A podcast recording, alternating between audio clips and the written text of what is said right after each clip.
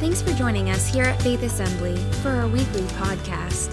We're so excited you're tuning in this week.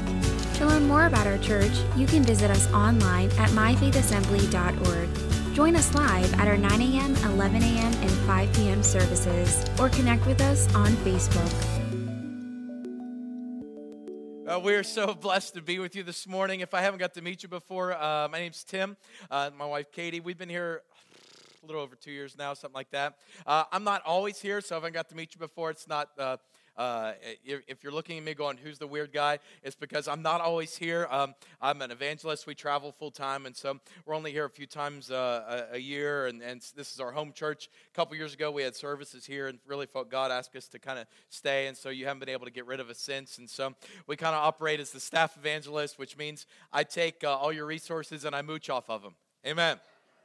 So I'm thankful for that. But uh, we're so excited. Pastor Jason will be back here next uh, next Sunday of Father's Day.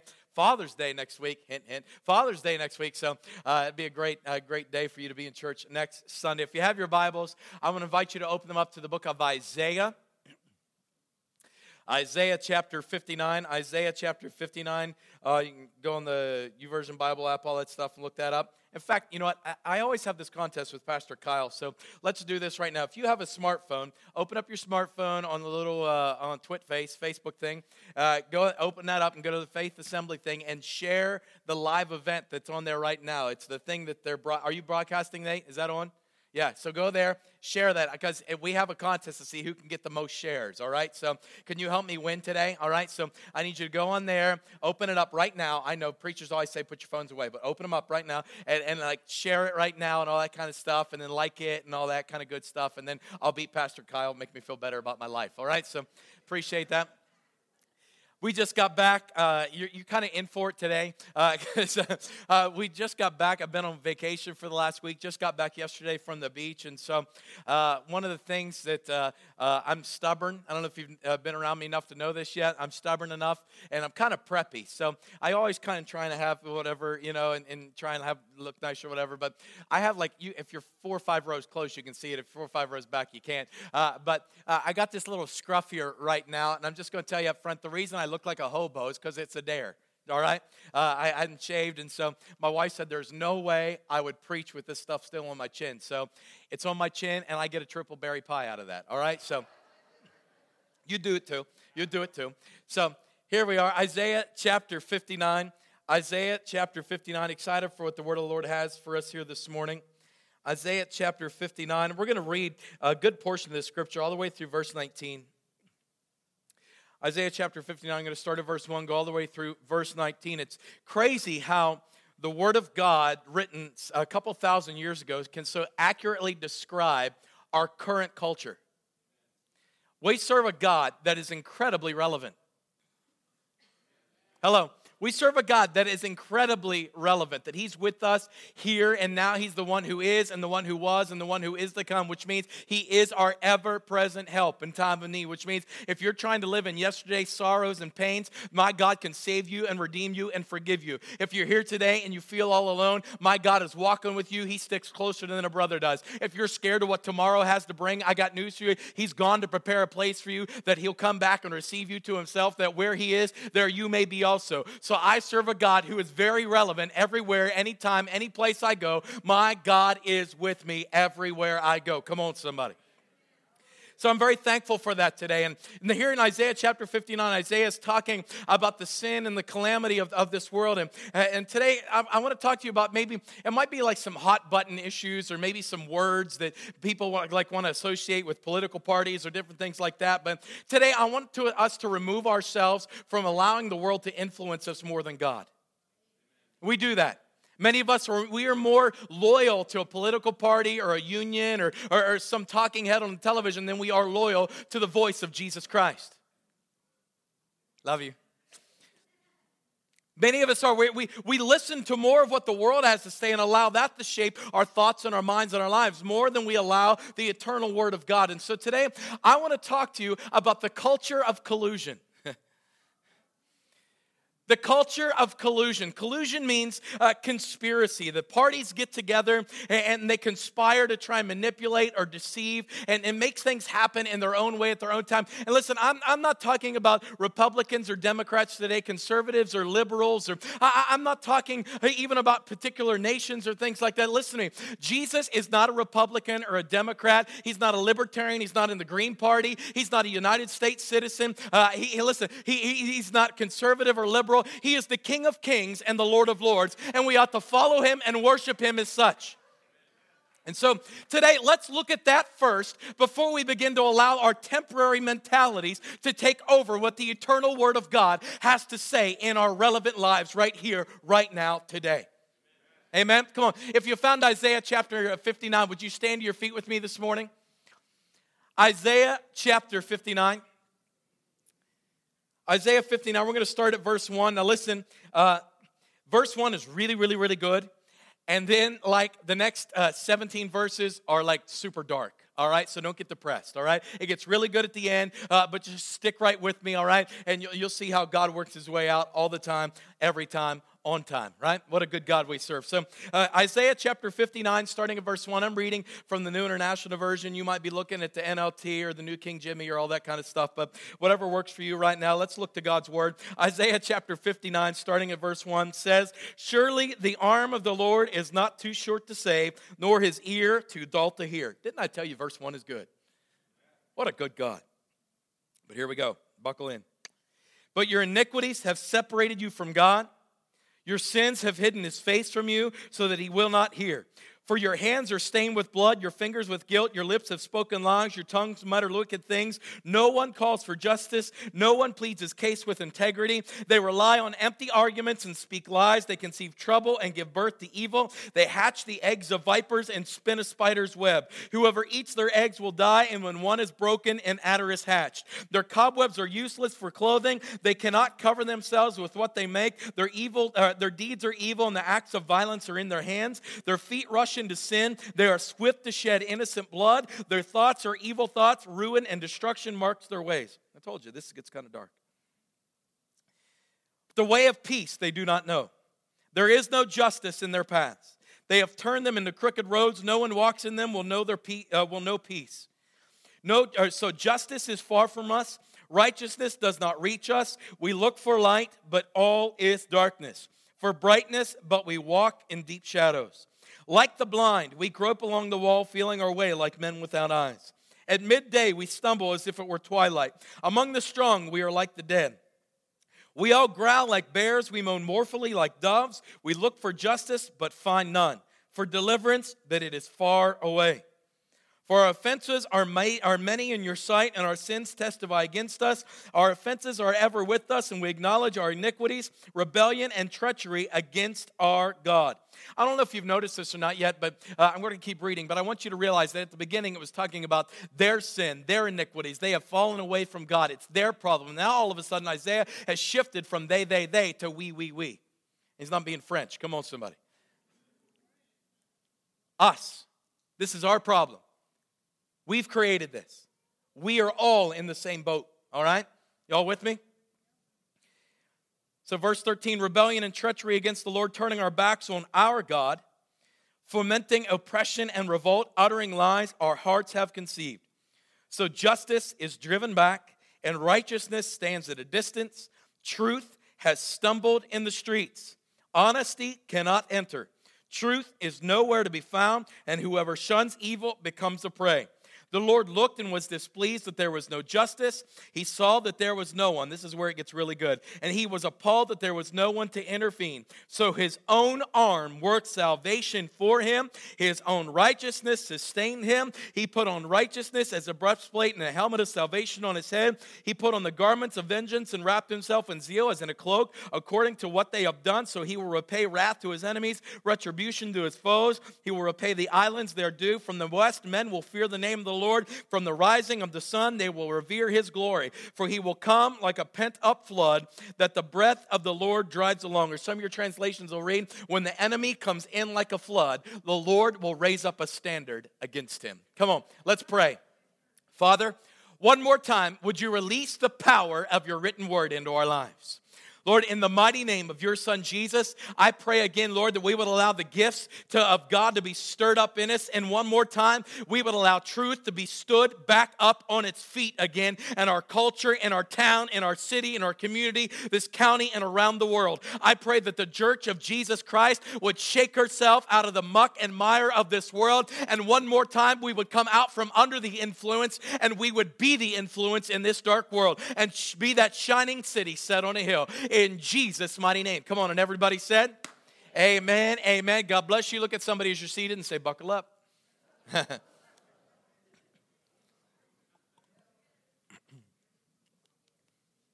I, I love I really do love to preach. I, I, I, love it. It's what God's called me to do in my life. When I was just a little kid, 11 years old, God called me into full time ministry, and uh, I, have been preaching since I was 17 years old. And so uh, I, I, love I love this deal. And I told you all this to say I haven't preached for two weeks because I've been on vacation. So you ready? All right.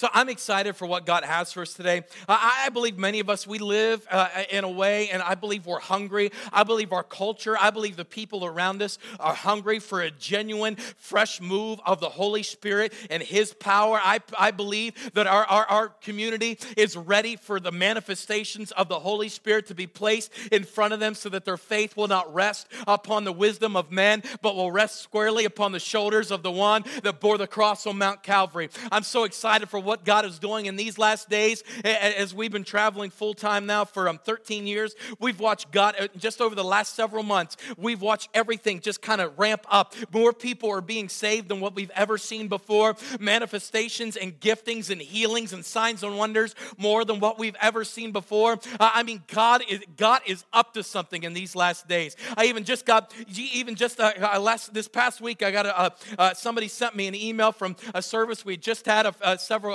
I think two or three weeks ago. Uh, somebody was there and we prayed for this, uh, this person uh, that she wasn't able to have a baby married and having all this stuff that was going on. She wasn't able to become pregnant. Seven days later, she took the test and found out that there is a baby growing inside of her. I'm telling you, God is up to something in these last days. We've watched God do some amazing things. I remember even just a few weeks ago, this lady that had um, uh, uh, it was like bone spurs. I don't know what that's called. Like every time she took a step, it's like she's walking on rocks. In an, in an instant, God touched her right there in that moment. She began to jump up and down and run back. I'm telling you, we serve a faithful God. And I believe here today, in the name of Jesus, when you project the truth of God's word, God's word is sharper than any two edged sword. And I believe today, in the name of Jesus, that as I preach the revelation of who Jesus is, I believe the confirmation and the manifestation of the Holy Spirit is going to take over in this place. I believe tumors will disappear disappear. I believe hearts will begin to pump again. I believe air is going to pump back into your lungs. I believe arthritis is going to be driven out of your body. I believe diabetes is defeated. I believe the back of depression is broken in the name of Jesus Christ. This is your moment. This is your day. This is the day of salvation. This is the day of the Word of God, that He is here with us right here, right now, in this moment. But we serve and we live in a world that is full of collusion. I don't know if you realize this or not. There is an enemy that has come to kill, steal, and destroy you. There is no doubt. Jesus said it himself in John chapter 10 there is an enemy that has come to kill, steal, and destroy you.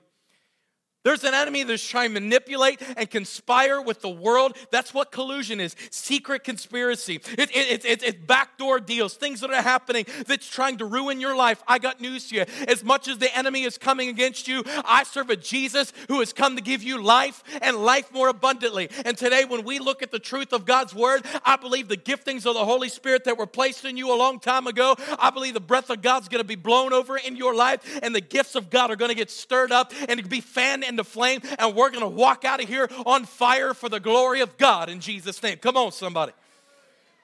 Oh, amen myself if you don't give me one. I feel good about preaching today. So here we are in this passage of scripture. It's amazing how God's word is timeless. Timeless. How do we change this culture of collusion? Because let's be honest, everybody is suspicious of everybody when you don't believe anybody anymore. Some of you are sitting there wondering whether or not to believe me. Come on. Let's be truthful about it right now. Who is that guy up there looking like a hobo with his scruff, you know, uh, trying to spit and scream and holler about Jesus? You're questioning whether, listen to me, everybody is, is, is we're, we're, we're scared that we're, mm, what's, why is he talking to me? Who is that? Is that, is that actually true? You know? How do we change this culture where everybody is so suspicious and it's always about the negative and it's not about how good God is? I believe for too long we've talked about how bad the world is. I believe it's time for us to talk about how good our God is. How do we change this culture of collusion? Well, uh, uh basically, I'm, I'm going to look at this in three different compartments this morning. I'm going to tell you what the problem is not, I'm going to tell you what the problem is, and then I'm going to tell you the answer. All right? Just letting the cat out of the bag right now. All right? So the problem, what the problem is not. How do we change this culture of collusion? Here's what the problem is not. Verse 1 that the arm of the Lord is not too short to save, nor his ear too dull to hear. Hello. Let me tell you that again. The arm of the Lord is not too short to save, nor his ear too dull to hear. What am I telling you? The problem is not God. I serve a God who is constantly caring for me. I serve a God who cares for me on my worst day. Listen, the, how do you change the culture of collusion? It's with the constant care of God. We allow God to be God and realize I am not and He is. The arm of God is not too short to save. Say, what am I telling you today? I'm telling you this. You can't do something so bad that God stopped loving you. You can't do something so wrong that it's disqualified you from the grace and mercy of God. Nothing can ever, listen to me, nothing ever disqualifies you from the grace of God as long as you are living on planet Earth. The grace of God, the love of God is chasing you down right now. I love that song we sang as Tim was leading us. I don't know if you realize this or not, but you got a, a double barrels of Tim. Tim was leading in worship and Tim's preaching. Come on, somebody. I love that, that, that line in the verse that says, When I was your foe, still your love fought for me. Can you get that picture? When I was fighting against God, God was actually fighting for me. God was working for me. Long before I ever gave up and surrendered to God, God was fighting for me. Listen, here's the thing what I'm telling you today nothing has separated you and driven you away from the love of God. God's been chasing you down, He's been running after you on your worst day. When your mom is done loving you, I got news for you. You have not exhausted the love of God. By the resource of the love of God, I pray today that somehow, some way, we would able to get a small picture of how high and how deep and how long the love of God really is for our lives today. On your worst day, while we were still sinners, while we went to work and we took part of those, situ- those conversations we had no part of being a part of, when we showed up late but we clocked in like we were on time, when we were doing things we shouldn't have done, or sometimes we do things we shouldn't do, God's love's still after you. You want to know how I know this? You're still here. You're still here. The arm of God is not too short to save. If it wasn't for the arm of God, you'd already be dead. I know I could say that for me. Whether it's from uh, uh, uh, physical things or, or, or uh, car accidents or uh, different situ- situations or circumstances or dumb decisions I've made myself, if it wasn't for the arm of God, I'd already be dead. You being here is the very proof to let you know the arm of God is not too short to save. I was in Wilmington, Delaware several years ago and uh, watched this uh, lady come forward. And I was preaching in this uh, brand new church plant, and she had just recently been saved. Her, her name was February. Right? February. I don't know about you, I've never met February. I've met June. Hello. Right? I've even met in August. I've met in April. Come on. I've met May. Hey. Never met February. February comes up. She tells me, uh, this, this little tiny black lady, she comes up and shakes my hand and she says, Hey, my name's February. I'm like, Yes, it is. you know, your name's February. She goes, I want you to know I, am uh, God has saved me and redeemed me. I'm, I'm, following Jesus Christ, but I want to tell you what I used to be. I, I was, I, I, was a lesbian. I lived a lesbian lifestyle. I worked as a prostitute, and I was addicted to all kinds of drugs you couldn't even imagine but God has saved me and redeemed me. And the, the woman that I used to live with, and we were lovers, and she also worked with me, uh, I, I, I invited her to church this week. I want you to know I don't live with her anymore. I don't practice that lifestyle anymore. God has set me free. But I want you to know that she's coming to church, and you better be preaching the truth of God's word this week. That's true. Like, yes, ma'am. Yeah, I'm not in Kansas anymore, you know? So, February brings this lady forward. She comes and she, she comes, and uh, I tell you what, the, it was a powerful moment. I preached the first night on a Friday night. She just stood there, right? And then Saturday night, stood there, but then Sunday morning came. She come walking forward, and at that point, it was a little storefront church. She comes walking forward and gives her life to Jesus that Sunday morning. February was, uh, I mean, she, she led more people to Christ on the streets of Wilmington, Delaware, what we've ever seen before. We went out and did a tent revival in Wilmington, Delaware, in the middle of this park. Wilmington, Delaware is actually, the, for the per capita, the highest, uh, uh, what's that called? Uh, violent crime in the United States of America, Wilmington, Delaware, is the word violent crime being like rape and assault and, and you know, things, that, a battery and that kind of stuff. Wilmington, it sounds weird, right? The police told us in the middle of Wilmington, Delaware, that we had to be done before it was dark because they couldn't guarantee our safety. The first night I was there, somebody took uh, screws and stuff and jabbed them up in the tires of my car. First night I was preaching, somebody was stabbed less than uh, 100 yards away from when I was when I was preaching. That week we watched pimps and drug addicts, prostitutes. We watched them all come to the saving knowledge of Jesus Christ. What a powerful moment it was. Uh, February, because of the lifestyle she lived, uh, she ended up, her body had to succumb to the things and the, the, the decisions that she had made in her life, and her body uh, ended up giving up, and, and she passed away a few years ago. And the pastor there uh, uh, was able to preach the funeral, and the, the church was packed full of every pimped and drug addict, and, and, and every, I tell you, it was packed full, and they heard the message of the gospel of Jesus Christ Listen to me. On your worst day, you think you've done something so bad that you've driven away the love of God. I got news for you. As long as you are alive, God is chasing you down. He's coming after you. You haven't done something so bad that God's given up on you. The arm of God is not too short to save, nor is his ear too dull to hear. What am I telling you today? Do not give up on what God is doing in your life. Just because you started praying for something two weeks ago, or maybe three years ago, or 10 years ago, doesn't mean the answer is not on its way. God heard you on day one when you were praying. God heard your cry on day one. He was right there sitting with you on the edge of your car seat when you walked out of that doctor's office, shaking, barely being able to put the key into the ignition because of what you were just told. I got news to you. My God was sitting in the passenger seat with you. He knew exactly what you were going through, He knew the pain that you were in, and He heard your cry on day one. Just because the answer hasn't come doesn't mean He didn't hear you. Daniel had the same thing happen to him. Daniel, and, and in scripture, Daniel was uh, fasting and praying for 21 days. On day one, he began to pray and cry out for the deliverance of Israel, for revival to come through that nation as they were in captivity. And on day 21, the angel of the Lord shows up to Daniel and says, Daniel, I want you to know that, I, that God heard your cry on day one, and he dispatched me on day one.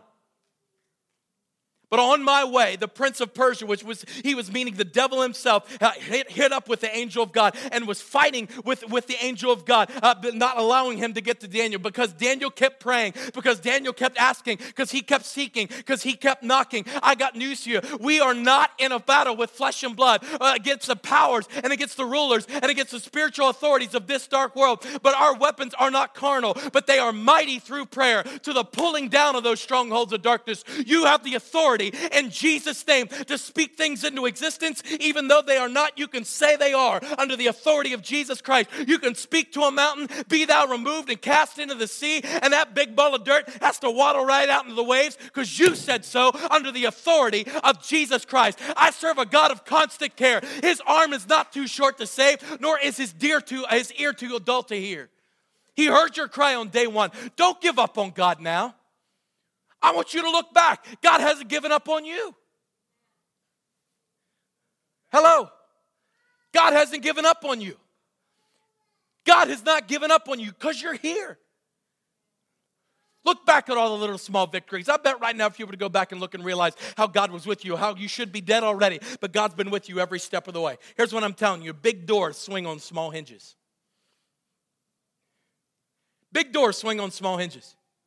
Look back at all the little things that God's given you, and been with you every step of the way. He's given you breath. You got clothes on your back. You're sitting in church on a beautiful uh, summer morning in, in, in Uniontown, Pennsylvania. God's been with you every step of the way. He's not left you. You're not forgotten. You're not pushed aside. The ear of God is not too dull to hear. He heard your cry on day one. Do not give up now. Rejoice in the small things. Do not despise the small beginnings, but keep persevering. Keep pressing forward because you know in this present circumstance you can persevere. And perseverance produces character, and that character will produce hope. And it's not hope in what I can do in and of myself, it's hope that knowing if God can save me, I bet He could save my husband. If God could save my husband, I bet He could save my son. If God could save my family, I bet He could reach my community. If God could reach my community, I bet He could get me a job. If God could get me a job, I bet He could heal my body. And you just take step, step after step, after step, after step every day. God is with you every moment of every day. His arm is not too dull to save or too short to save. His ear is not too dull to hear. My God is with you every step of the way. And just in the moment when you think you don't have what it takes, that's where the strength of God is made perfect. And where sin abounds, grace abounds there all the more. What a good God we serve today. Come on, somebody. Amen. Oh, amen. My, amen. What a good God we serve today. If you were saved like I saved, you'd give God glory in this house too. The constant care of God. The problem is not God.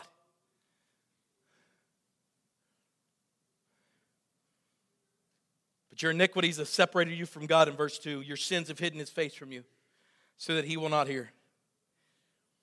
Your hands are stained with blood, your fingers with guilt, your lips have spoken lies, your tongue mutters wicked things.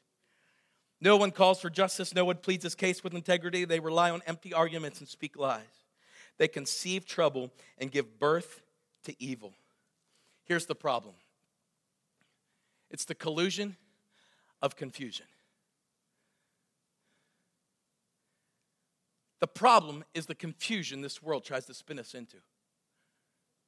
We rely on empty arguments, on things that's just nothing but hot air and smoke and mirrors, on temporary band aids the world tries to give to us, and we push aside the eternal truth of God's word. But listen to me, folks, it was our choice that put us there.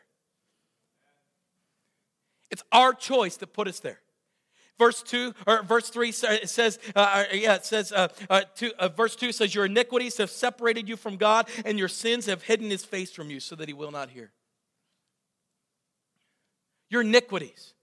Our iniquities have separated us from God. Iniquities means like it's a perversity, how we try and manipulate and, and try and, and make things happen for our glory and our benefit and try and work it out in our timing when we want it. And we try and tell God when to do things because we know how it needs fixed. That's our iniquity as we try and manipulate and pervert truth and try and manipulate people. We listen, we do that. We we try and manipulate our coworkers, our children, our family members. We try and manipulate people at church. We try and manipulate how people see us and, and look at us. Uh, come on, we do it all the time. I know here in southwestern PA, we're really good at manipulating people to let them think we're victims. If people will, if we can tell everybody how bad it is and we can complain so much, I'm, listen, I'm not here to belittle your problems today. I'm, I'm not trying to do that at all. And what I'm trying to magnify is how good God is compared to the problems of this world. But we take this victim mentality because we think if people will feel sorry for us, if we can get our name on enough prayer chains and we can go around, and, and these things aren't necessarily bad, but when we focus on that and we try and get people to look at us and we, and we allow our problems and our pain and the sin of this world to manipulate and get more attention because we feel that's the only way we can get self value and worth is when people feel pity on us. I got news for you. You are worth more than the pity of this world. The cross of Jesus Christ cries out your worth. But our iniquities have, have, we have separated us from God. The Bible says that our sin has separated us from God. For the wages of sin is death. Here's the entitlement mentality that we have. We feel like we deserve everything. We don't work, we don't do anything. Uh, we feel like just because we're human beings uh, uh, and we live in the United States that we should have all this stuff. I got news for you. The Bible says we deserve one thing and one thing alone. For the wages of sin is death. You want to be entitled to something, you're entitled to die. Feel good about that. right? The Bible says we are entitled to death. That's it. We're not entitled to health care. We're not entitled to food. We're not entitled to, clo- uh, to clothing on our back. We're not even entitled to breathe. We're entitled to die. That make you feel good. We don't deserve anything but death. Our sin, our iniquity has separated us from God. The Bible says here that our sin has hidden God's face from us. Sin is that habitual offense. It's missing the mark. It's going against exactly what God's word says. And I'm not here today to be a laundry line preacher to tell you what shows not to watch or what internet sites not to go to or all the different things not to eat or to sleep, whatever, all the, the relationships not to be in. I believe the Holy Spirit of God's big enough to do his own job. But I'm here to tell you today there's a lot of things we're doing that we shouldn't be doing.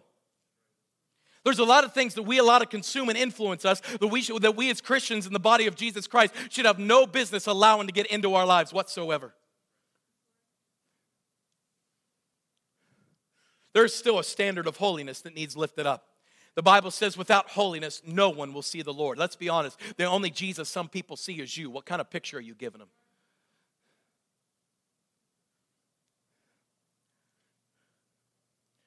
It's hidden the face of God from us. Such a vivid picture. Jesus is hanging on the cross.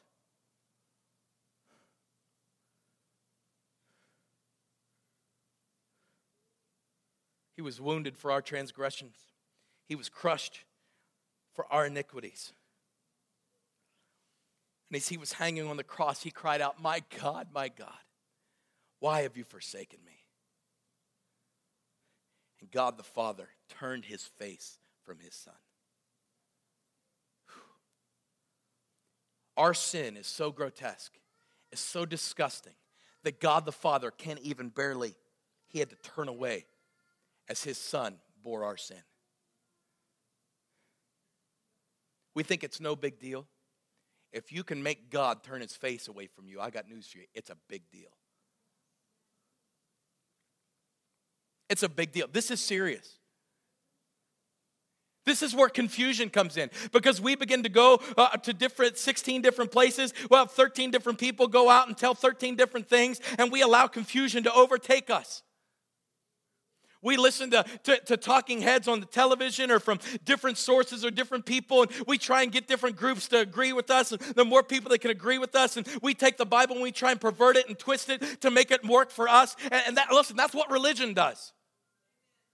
That's what religion does. Religion is, is man's attempt to manipulate and get people to have to come to man so they have to, to get to God. Because if you got to go to somebody to get to God, that means that person has the power. When Jesus came, he set us free from all of that. He set us free so that all you have to do is call on the name of the Lord and you are immediately connected to Jesus Christ. That's why when he gave his life on that cross, the veil was torn in two, giving us direct access into the presence of the King of Kings and the Lord of Lords. But confusion sets in because we try and manipulate and make things work on our own, and we go on empty arguments. Some of us are more loyal to unions and political parties and things of this world than we are loyal to the truth of God's word. Wake up. You are being manipulated and you are allowing yourself to be a tool of the confusion of this world. My God is not the author of confusion. And if you are bringing confusion, you are not working for God. Whew. This is hard preaching, but it's good preaching. And it's time our culture hears it again. The Bible says that we rely here on empty arguments. They rely on empty arguments. Why don't you, you watch or you read a news article, turn on whatever, and you hear somebody ask a question, they answer. It's, it's, it's, they talk for five, ten minutes about something. You have no idea what they just talked about. They didn't even come close to answering the question, nor do you know what they said after they were done talking. Isn't that what we do? the empty arguments that just swirl in and around and we they're, listen they're just basically going by whatever opinion whatever opinion Paul told him to say because they're just trying to manipulate you into voting for them or giving them money or doing the different things so that they can not, not just get the money. Listen, they're not there to get your money. And, and, and listen, our, our congressmen and our senators and those political people, listen, they're not paying an awful lot of money to really do their job. All the money comes from all the backdoor conspiracy and collusion that comes in from different companies and nations and things that they want to come and manipulate us and make you and fool you into thinking you're doing what is right for you. But at the end of the day, it's just tearing down you and everybody around you. This is not a political problem. This is a spiritual issue. Because, listen, I believe the church of Jesus Christ has far forgotten the, uh, the gift of the Holy Spirit called discernment. We go with whatever is the most charismatic, whatever is the loudest, whatever is the trendiest, whatever gets the most likes on YouTube or Facebook. We assume that has to be it that's popular. Let's go do that.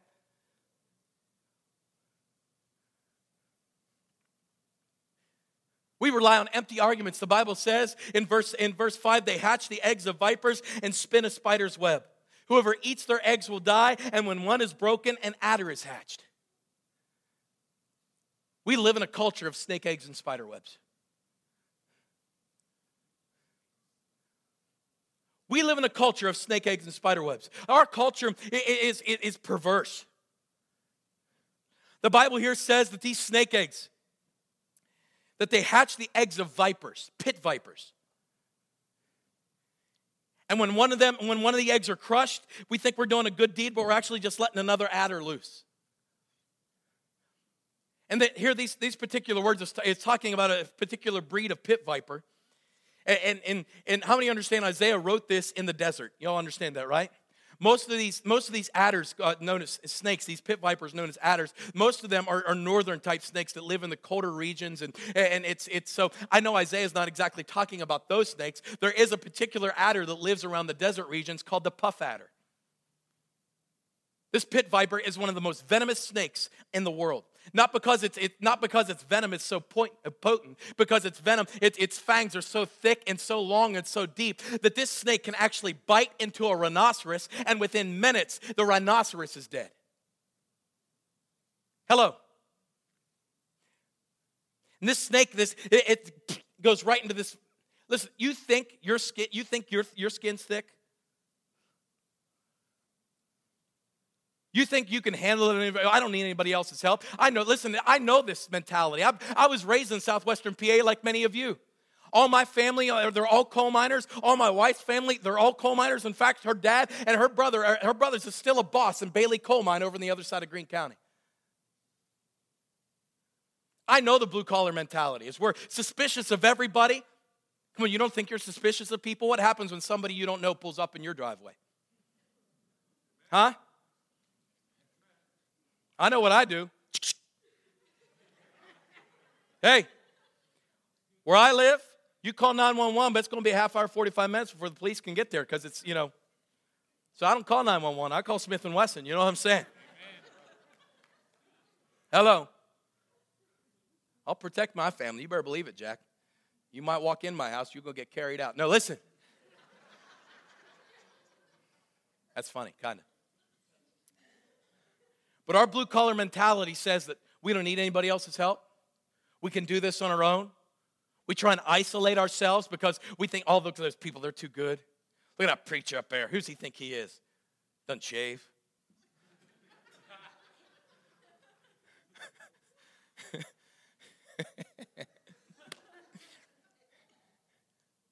right? He wears a little fluffy thing in his whatever. So you think he is? I read the Bible. I know what the Bible says. I, mm. Coming this job, I've been here before you, and I'll be here after you. I know our mentality. I live it, baby. I'm, I'm here. I know our mentality. We think we can do it, and then we just go around, we see a snake, and we, oh, we'll handle this. And instead of killing one, we actually let one loose. These puff adders, they actually just lay alongside the walkways, and as people are walking, uh, listen, they, they're, not, they're not really an aggressive snake, but they'll bite you if you step close enough or you step on one. And as you just are going through life thinking you're doing your own thing, one latches out and bites right into you, what you think is a thick skin. And you're dead within minutes. Bible says here that, the, that we, we hatch, uh, uh, uh, uh we, we crush the eggs and another adder is let loose, that we spin spider's webs. No idea you're going to be talking about snakes and spiders in church today, huh? Some of y'all picking your feet up off the ground right now. But as, as, we, as we wrestle and we try and struggle in and of our own strength, I got news for you. The more you struggle in a spider web, the more you're going to get caught in it. And the more you struggle in that spider, it's like ringing a dinner bell to the spider. It's that sending vibrations out to wherever that spider is and it can sense him, and ooh, it comes down. And a spider does not eat you alive. I got news for you. A spider takes its fangs and sinks them into you and sucks the life right out of you, sucks your blood right out of you. And then you, put, you become a shell of who you used to be. Many of us, this is what we've done. We've been struggling on our own. We've tried to fix everything. We've tried to fix our marriage. We've tried to manipulate people at work. We've tried to manipulate a healthcare system or manipulate some, you know, what we try and do all these things and we, we, we just struggle and struggle and struggle. And we've become shells of who we, God has really intended us to be. We've allowed this world to suck the life right out of us. And we are not who God has called us to be. We're living as shells. There's no life in us. We're basically dead. Goes on to say their feet rush into sin and they are swift to shed innocent blood in verse 7. I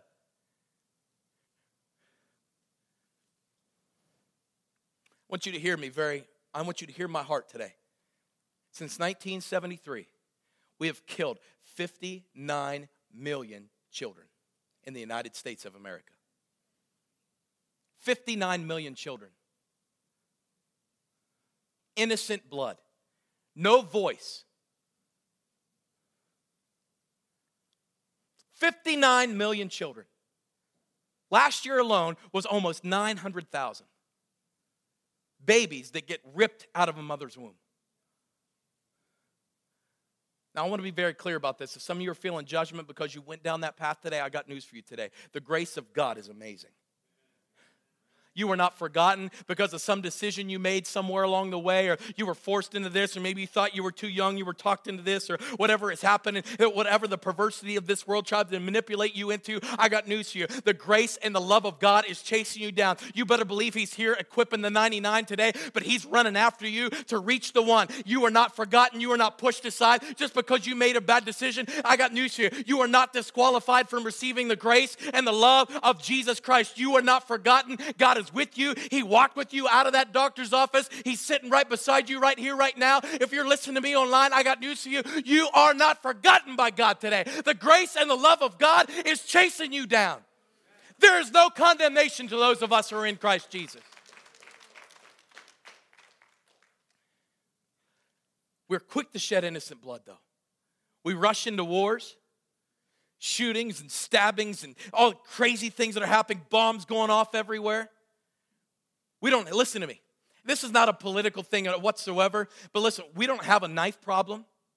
The first murder that ever happened happened with a rock. We don't have a gun problem, we have a, we have a spiritual problem.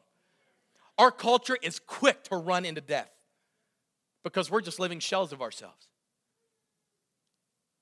We're shells of who God has intended us to be. Justice is far from us in verse 9. Or let me go back. In verse 8, it says, The way of peace we do not know. There is no justice in our path. So many of us, we can barely sleep at night.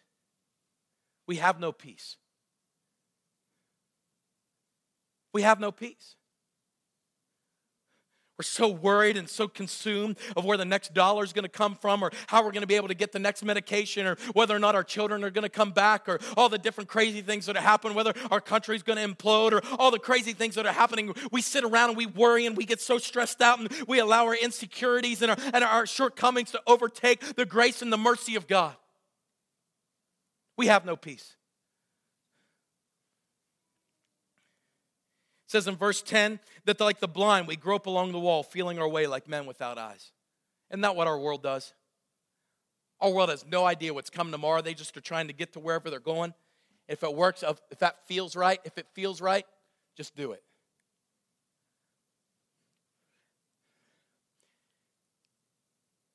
Our modern culture, listen, particularly in the church, this is where this is, I, I want to give you a word of warning right here and right now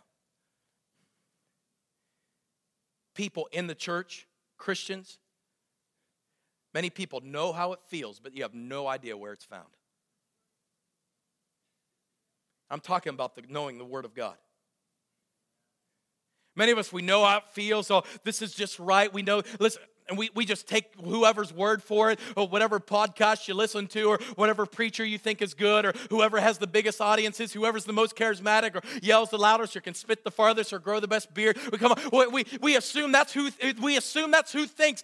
Who we listen, that's not the way it is. We have got to go to God's word and find out for ourselves. You're gonna stand before God one day, and you're gonna be there alone by yourself. Nobody else is gonna be there to answer for you.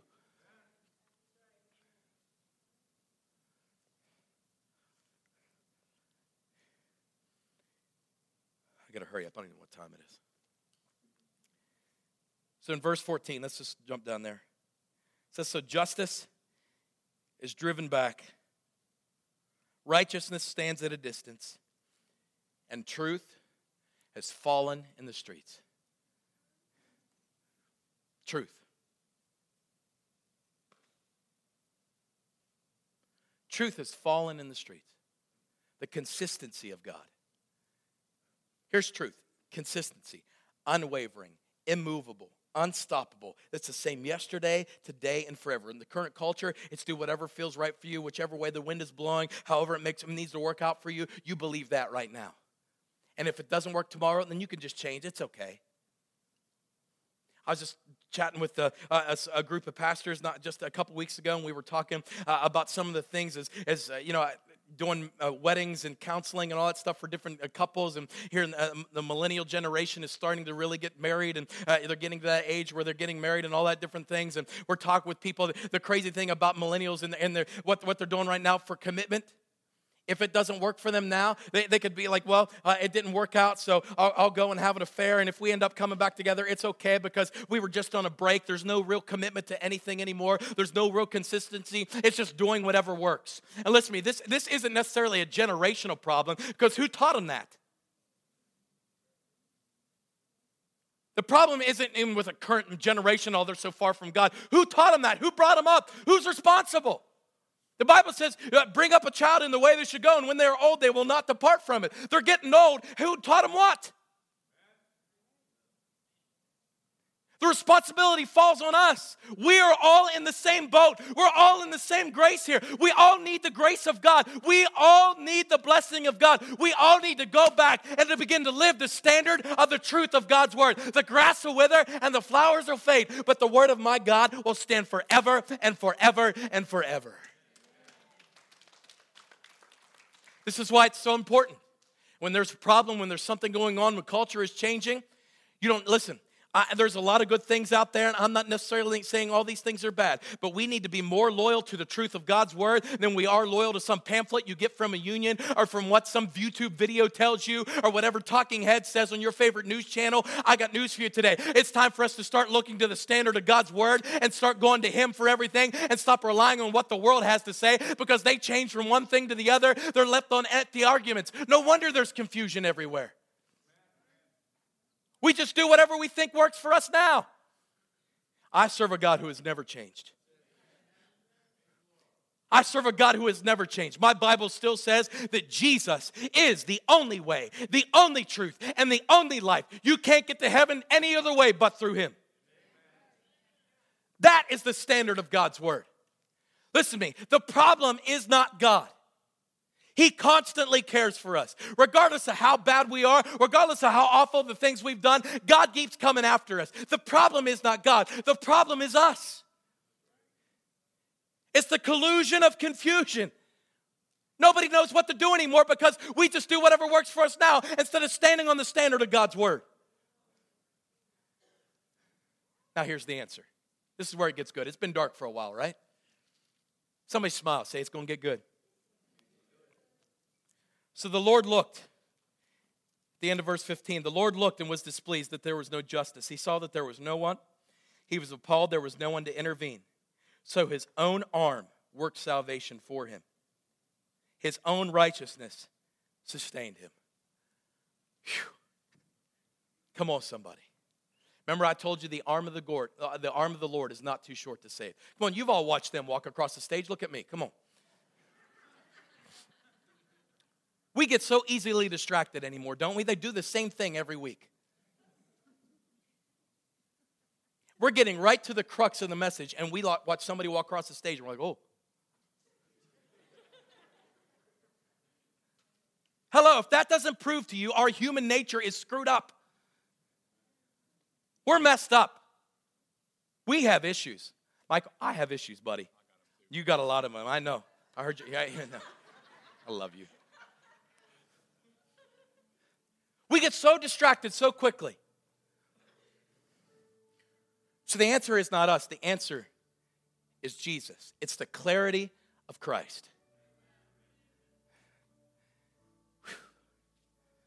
The clarity of Jesus. The life is so simple. Pastor Kyle preached such a powerful message last week. It's simple. Fix your eyes on Him. Make the main thing the main thing. It's Him. Jesus. The Lord looked and saw there was no one. There was no one righteous, not even one. So He became sin, who knew no sin, so that we might become the righteousness of God. Do you hear that? While I was still sinning, while I turned my back on him, his love fought for me.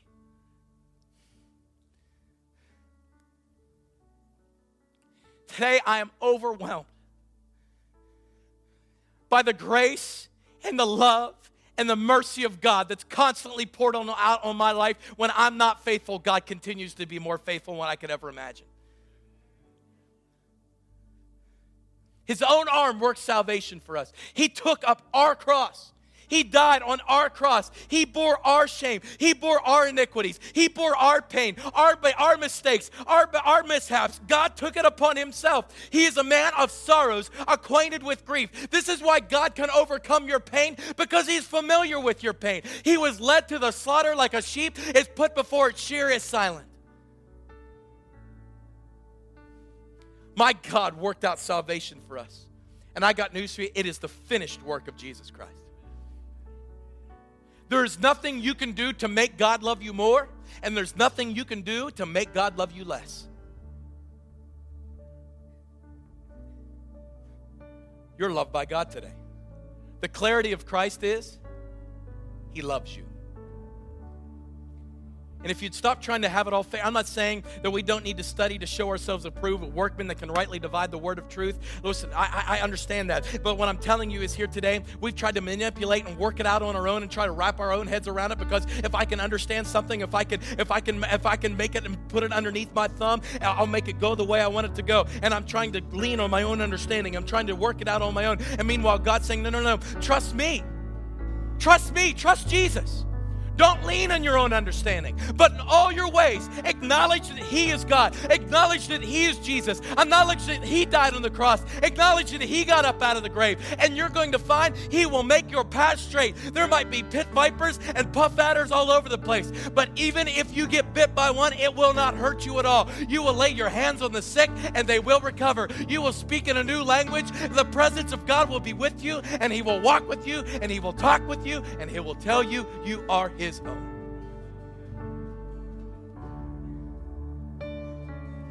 The answer is the clarity that comes from serving Jesus Christ. There is a bigger perspective than this. Oftentimes, we cry out. We cry out to God for a manifestation. God, do this, heal this, fix this.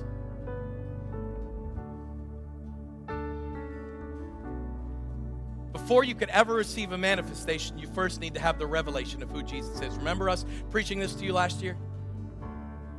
Receive the revelation of who Jesus is. He's the constant love of God. He's the reckless love of God.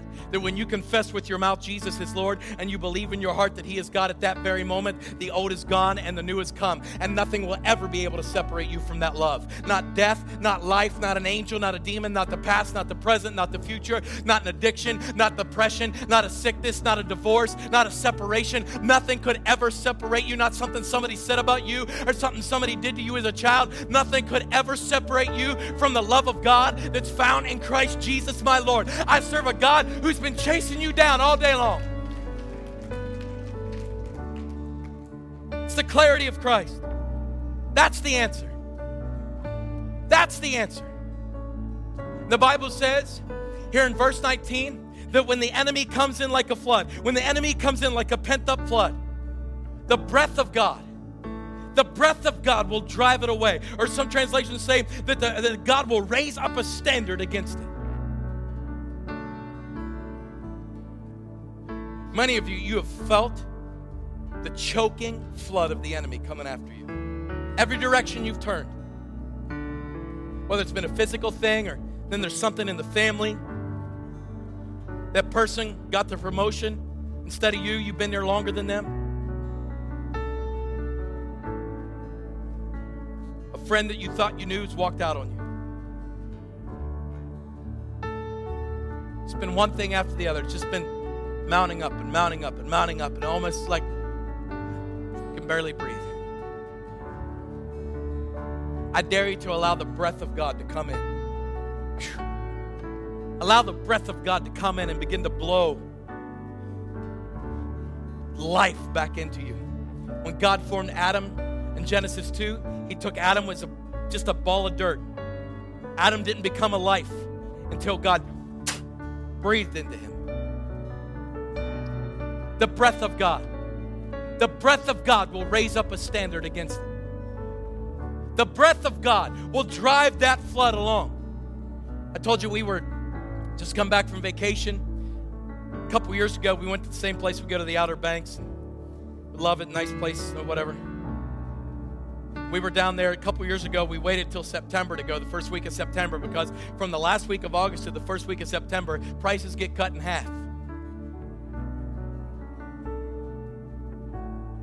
So we went then, and as we're driving, here comes Hurricane Hermine, or whatever that dumb Harry Potter name, whatever that thing is.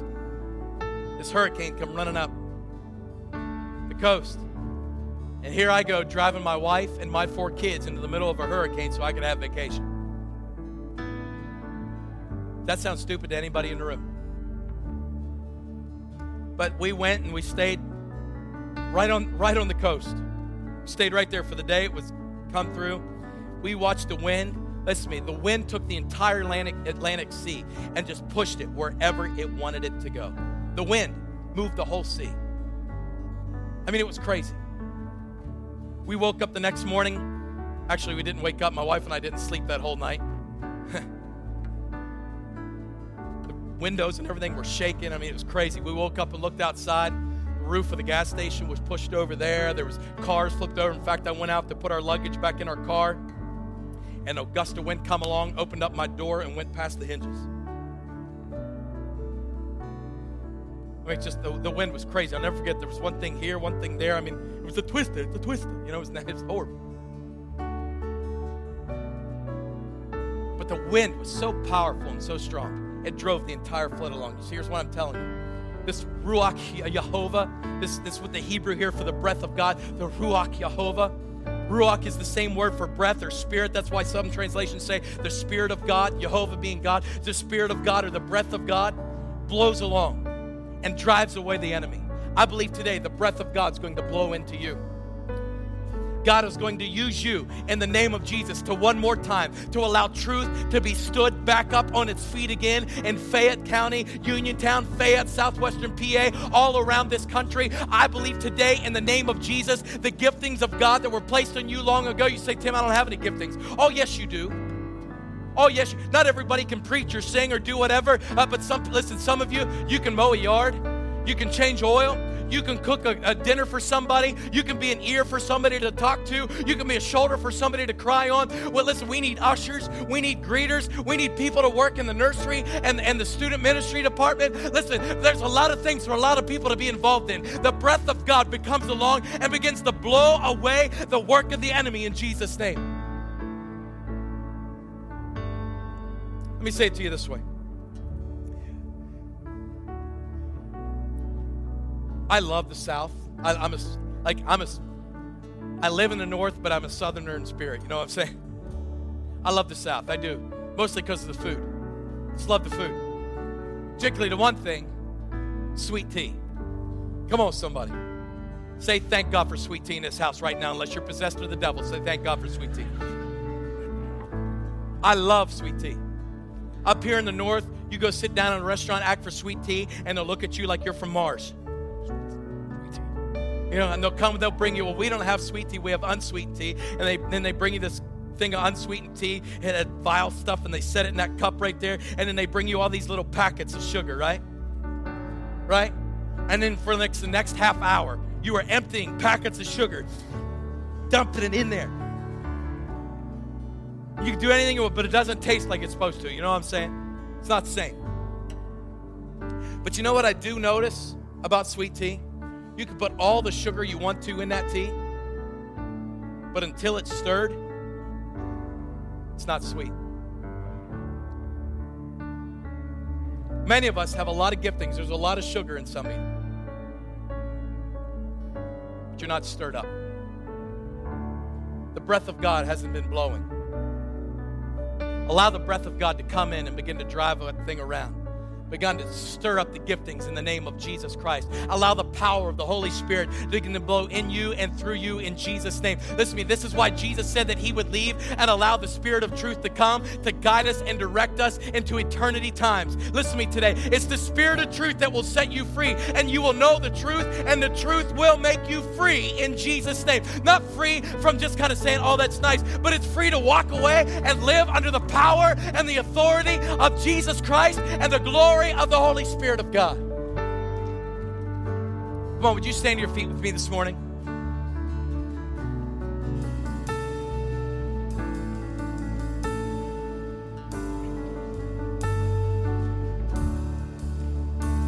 There's an amazing promise that comes when you make a commitment to Jesus. There's an amazing commitment that God gives you that He's already made to you long before you make to Him. All you have to do is say yes, and you get to enjoy all the benefits of God. And the breath of God begins to blow in you and through you, and all of a sudden things begin to bubble up outside of you. That's why Jesus said, Out of the abundance of your heart, your mouth will speak in Jesus' name. Many of us, we, we, we cop out. We, we, we weasel out of projecting the truth of Jesus Christ under the name of these false modern garbage things that they we call like relational evangelism and all this different thing where we take time and we plant seeds. And while there's definitely moments for that and you need to make relationships with people folks at the end of the day I'm not promised tomorrow. The Bible says today is the day of salvation. It's time for us to stand up and be who God has called us to be today. Right now. Right here Remember, we serve a God who is relevant and here now. I believe our world is so hungry. They're turning everywhere for the supernatural. Why not give them the real thing? Why not? Over the last several months, we've seen God just, I've shared with you some of the miracles and things, even just two weeks ago on a Sunday. Actually, it was an 11 o'clock service on Sunday. We just had a time where all of a sudden people just began to worship. Nobody was really praying with anybody else. We were just worshiping God and glorifying God, and all of a sudden people all over the room began to be baptized in the Holy Spirit all over the room. One of them was my 10 year old son, Josiah. The power of God is so open and available to every man, woman, and child that calls on the name of the Lord. It doesn't matter how old you are, how young you are, the presence of God has a plan for you. He has a purpose for you. He has called you by name. And He, listen, He's equipping the 99, but today I also believe He's chasing after that one. You've strayed, you've ran away. I've, I prayed this past week, I prayed that God would send people today. You haven't been in church in a long time. You haven't been involved in a long time. Maybe you've been coming, but you're not you're not plugged in. You're not involved. Honestly, I want to say this as lovingly as I can. If the power of, if you say you have the power of the Holy Spirit, you say that Jesus, the Savior of all the world, is living inside of you, I have no idea how you can keep him in. If you not are actively engaged in the work of God here, I, I got to ask you to question whether or not Jesus is living in there or not. I love you enough to say it. I'm not promised tomorrow. I may, I may not be back here mostly because of what I said today, but I might. I'm joking. We have a fantastic pastor. I'm telling you right now, folks, we are on the cusp of one of the greatest outpourings of the Holy Spirit we've ever seen in Fayette County. The question, listen, God is moving. The question is whether or not we're going to move with Him. As horrible as we think this opioid epidemic is, I got news to you.